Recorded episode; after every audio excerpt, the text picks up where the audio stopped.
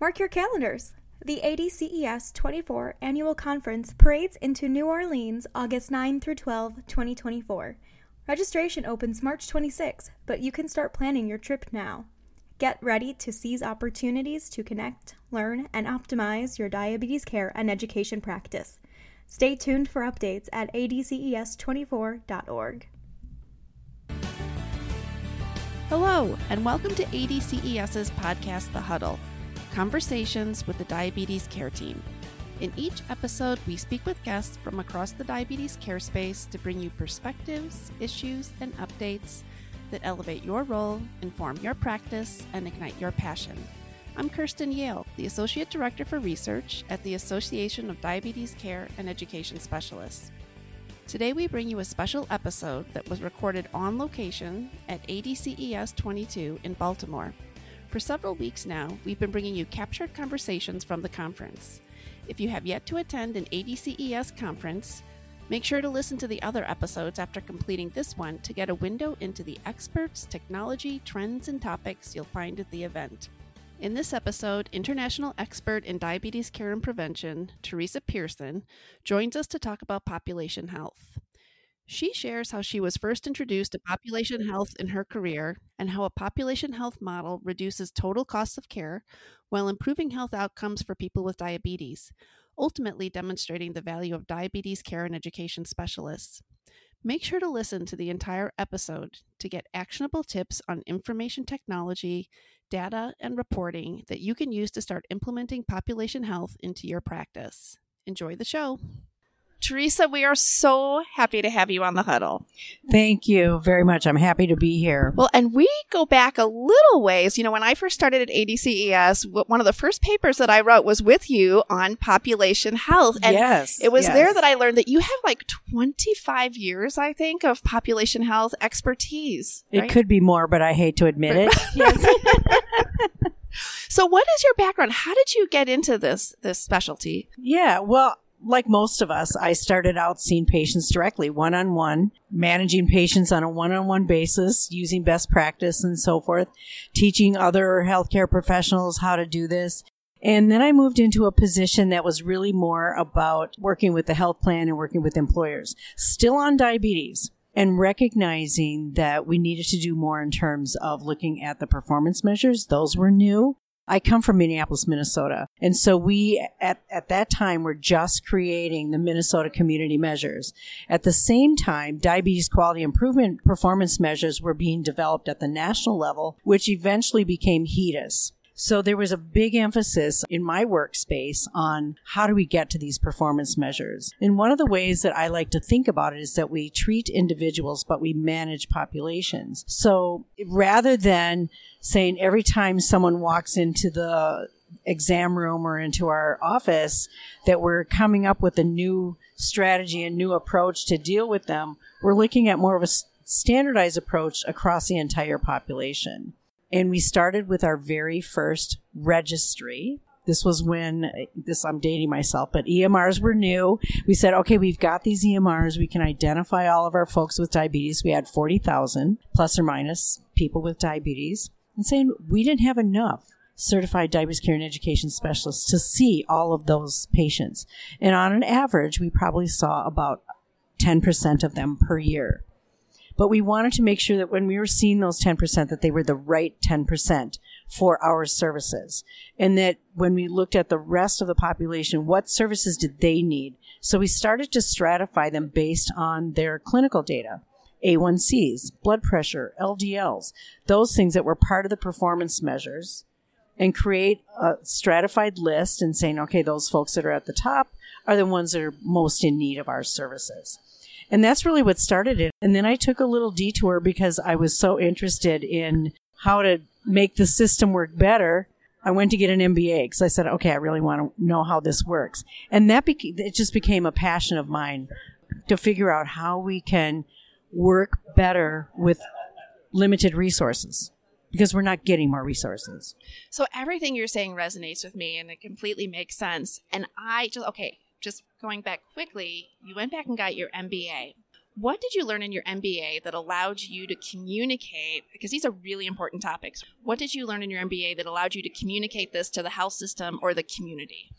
Well, that's that's the really interesting thing is how do we speak the language of our decision makers? And figuring out when when we're talking about the value of what the diabetes care and education specialist brings to the table, in particular related to those performance measures because all the organizations that we work in have performance measures and those performance measures are linked to dollars and they're in many cases millions of dollars and so money talks right so when we say that the work that we do helps impact how well our organization does on these measures. When we're able to see those patients and we can speak that language to our administrators, they start to see our value and say, well, where have you been? You know, and how, how can we support you? As opposed to them going, oh, those are those really nice nurses and dietitians there back in the corner. Now they start to see us as mover and shakers. And we have to come up with a plan and say, here's what we're going to do. For those folks who fall at the top of the list, who are most in need of our services, we're going to be proactive about engaging them in, and then we're going to follow the outcomes. And we're going to show you what we do and how successful we are. So when you're having those conversations as a DCES, when you're having those conversations with leadership, there's certain things like the community health needs assessments, right? Something tangible that leadership understands and says, okay, if if diabetes is at the top of the list of the community health needs assessment, uh, this is going to help our bottom line, or at least our the, the, tax status of the hospital or the organization. The community health needs assessments are those still happening? Number one, uh, can diabetes care and education specialists get involved. And number two, any other vehicles similar to the community health needs assessments that diabetes and care and education specialists can recommend? Yes. So yes, the community needs assessments are being done. So that is one one avenue. The other avenue that I think that diabetes care and education specialists need to educate themselves about are what are the performance measures that my organization is being held accountable to.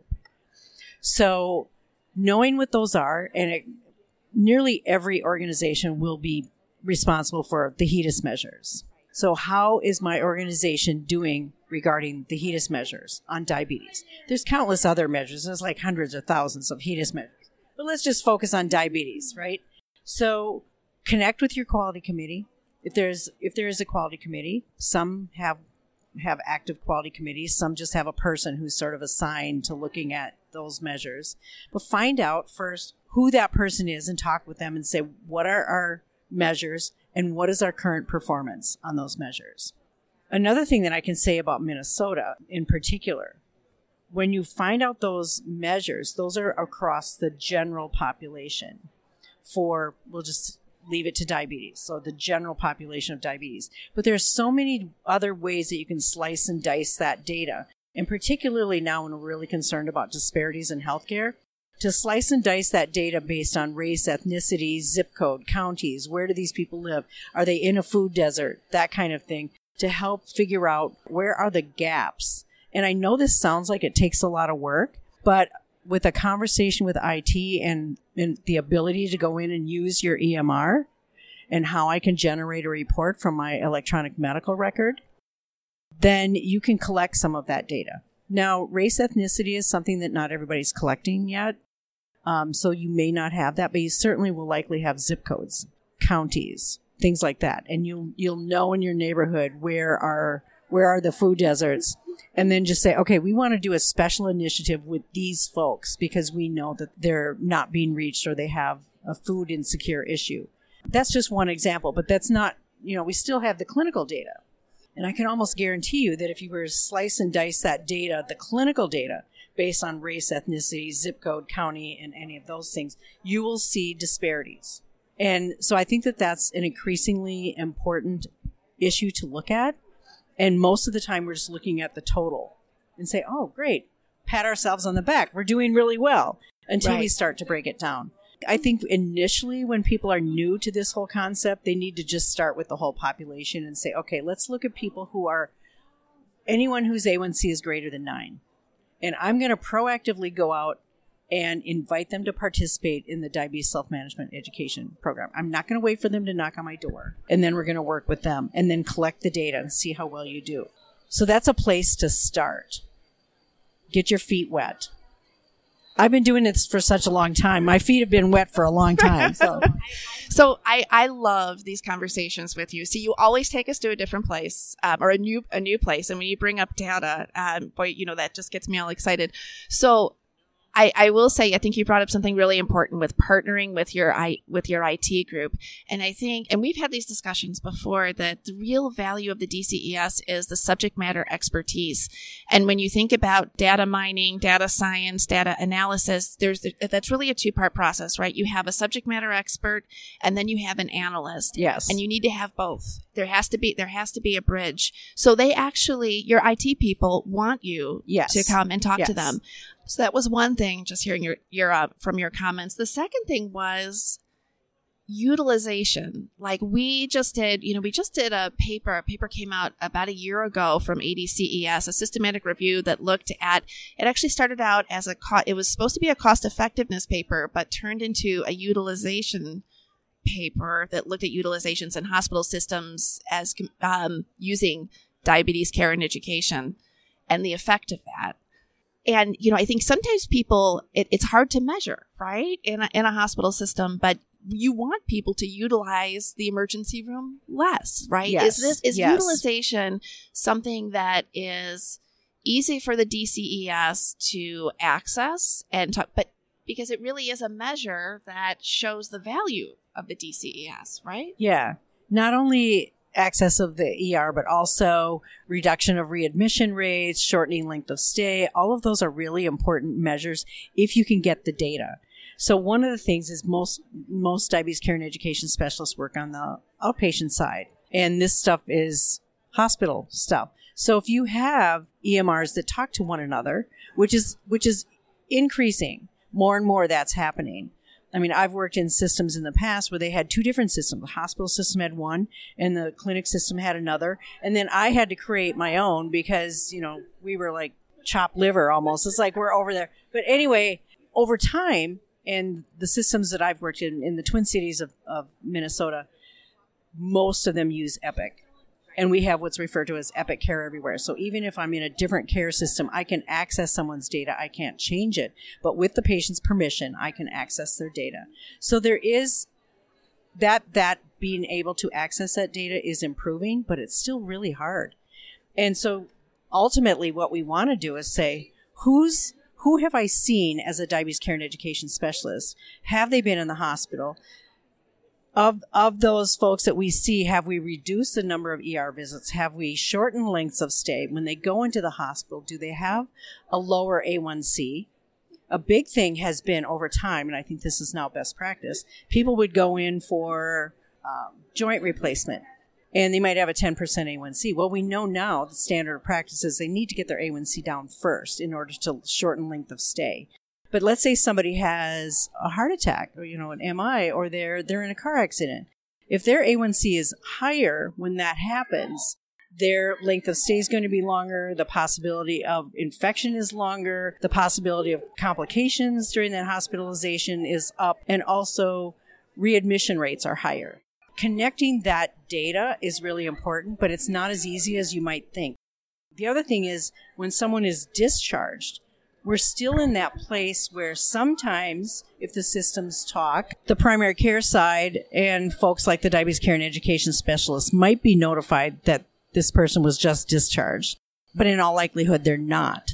So we know that reducing readmissions is is um, one of the ways that we can do that is making sure that they're seeing somebody right away, that they're getting their medication reconciliation done right away, that they're not hanging out there waiting. Because oftentimes what they say is, well, you really should make an appointment with your primary care doctor at some point, you know, as a follow up to your hospitalization.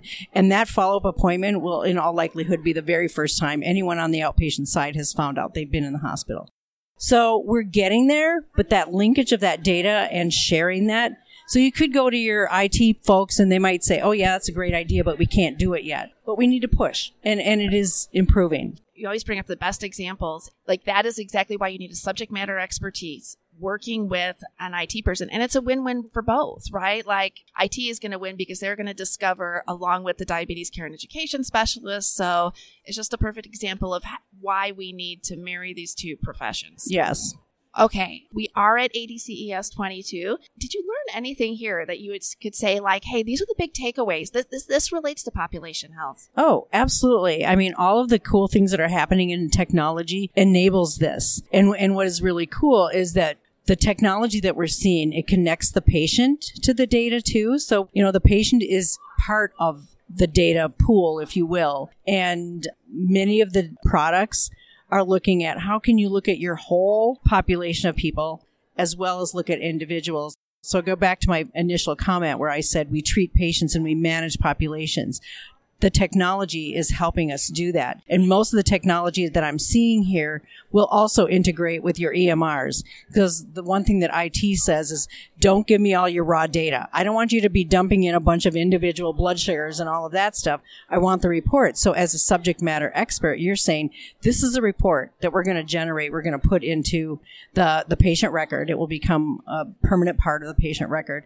But we also want to be able to look at this other data and communicate with our patients. So yeah, the technology has just been growing by leaps and bounds. So we treat people with diabetes and we manage the populations and we, we move that through with technology. Yes, absolutely. Fantastic. Teresa, you always leave me with the best ideas. And I totally appreciate this conversation and appreciate you sitting down. Hopefully we get to do this again sometime. You're welcome. Happy to be here.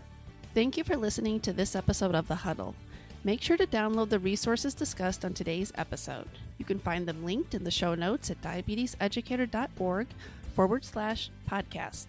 And remember, being an ADCES member gets you access to many resources, education, and networking opportunities.